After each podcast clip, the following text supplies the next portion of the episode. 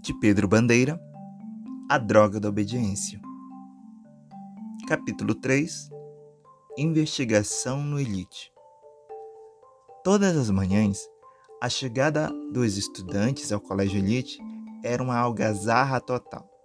Naquela terça-feira, a excitação era muito maior, pois o desaparecimento do Bronca não era a coisa que se conseguisse manter em segredo, embora o diretor do colégio tivesse tentado abafar o escândalo de todas as maneiras. Os caras tinham passado todo o dia anterior investigando secretamente e a polícia também tinha feito sua parte.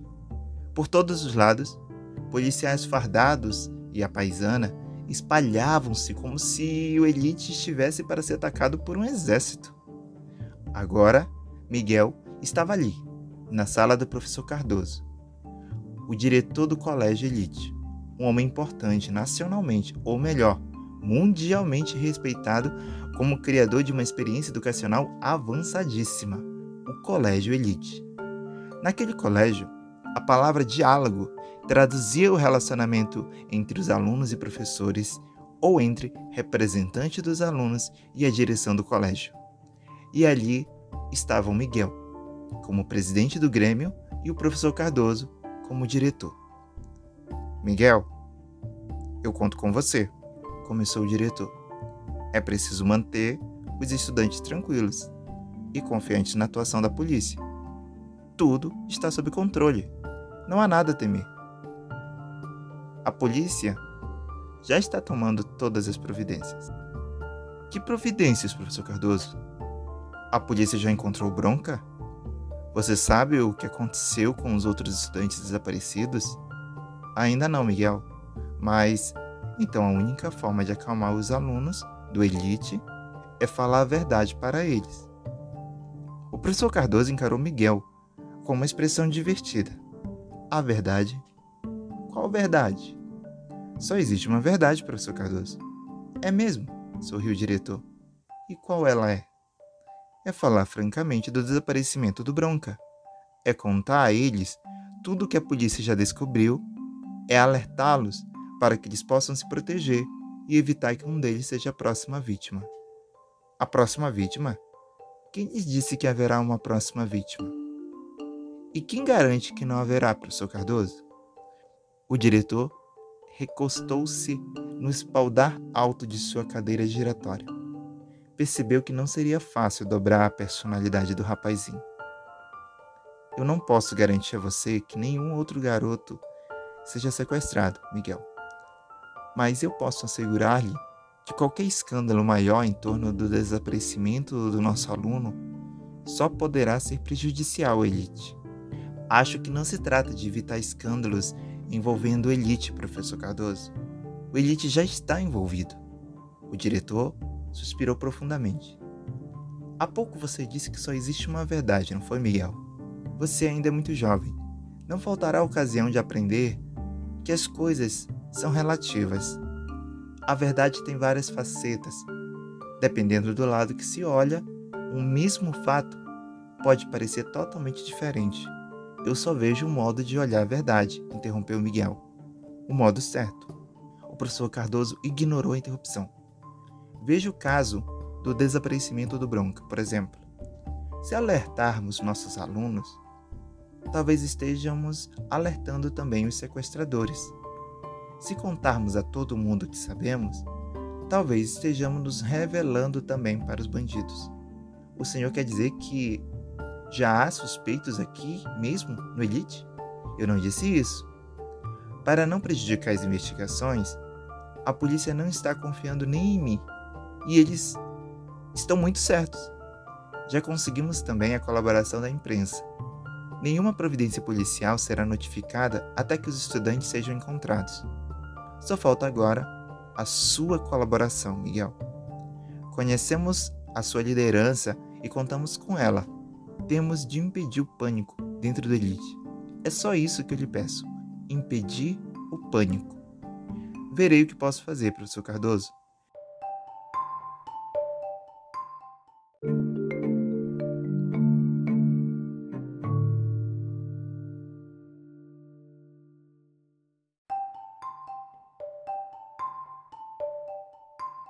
Nesse momento, a secretária do diretor abriu a porta.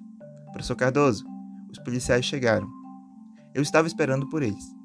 Peça que entre, por favor. Eram dois detetives de terno, com expressão sisuda, própria da profissão, e cansada, de quem estava às voltas com 28 desaparecimentos de estudantes. Sentaram-se no amplo sofá da diretoria. Um deles brincava com um molho de chaves, fazendo um barulho ritmado e irritante. O professor Cardoso apontou para o mais velho dos dois homens, um sujeito meio gordo, suarento, que mal cabia no terno suado. Miguel, este é o detetive Andrade. Ele quer fazer algumas perguntas a você. O detetive enxugou o suor do pescoço e da careca com o lenço amarrotado e falou sem olhar para o garoto, como se estivesse interrogando as paredes. Estou no comando das investigações, meu rapaz. Embora ache que não há nada para investigar, essa juventude responsável é assim mesmo. Vai ver, o tal garoto, qual é mesmo apelido dele? Bronca, não é? Vai ver que o tal Bronca está por aí aprontando alguma confusão, enquanto faz a polícia perder o tempo. Na certa, daqui a pouco vai reaparecer com a cara mais sem vergonha do mundo. Ah, essa juventude. O outro detetive levantou-se, caminhou até Miguel e colocou a mão amigavelmente no ombro do garoto. Era mais moço que Andrade, e Miguel sentiu a sensação de conforto, de amizade, no rosto simpático e bem barbeado do detetive. Como vai, Miguel? Eu sou o detetive Rubens. Já ouvi dizer que você é um ótimo presidente do Grêmio do colégio. Pode ficar tranquilo. Vamos descobrir o que aconteceu com o Bronco.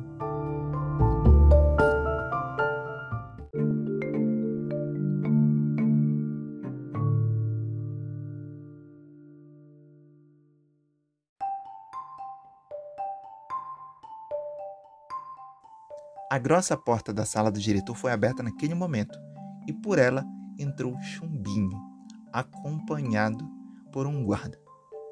Miguel ouviu novamente o barulhinho chato do molho de chaves. Com licença, detetive Andrade, pediu o guarda, apontando Chumbinho. Mas parece que esse menino foi o último a encontrar-se com o desaparecido. Andrade levantou-se do sofá com dificuldade. A sua expressão era de um desinteresse, mas no seu olhar, Miguel percebeu um brilho que desmentia a expressão. Foi o último a ver o Bronca, não é, garoto? O coração de Miguel bateu apressadamente. Havia alguma coisa estranha, alguma coisa muito estranha no ar. E ele decidiu que a situação não era para confiar. Mas e Chumbinho? Será que ele conhecia mesmo todos os sinais e códigos secretos dos caras? Acho que Fui eu sim, ia dizendo o menino no momento em que Miguel cruzou os braços. Sim, Chumbim sabia o que significavam os braços cruzados. Era o sinal de silêncio dos caras, equivalia a um dedo encostado nos lábios. Só que ninguém sequer desconfiava. Era preciso ser um cara, e Chumbinho, agora, era um deles. E então, menino? Perguntou o detetive Andrade, irritado. O que você viu? O que o tal Bronca disse? Havia algum desconhecido com ele? Havia alguma coisa estranha com ele? Ele disse alguma coisa?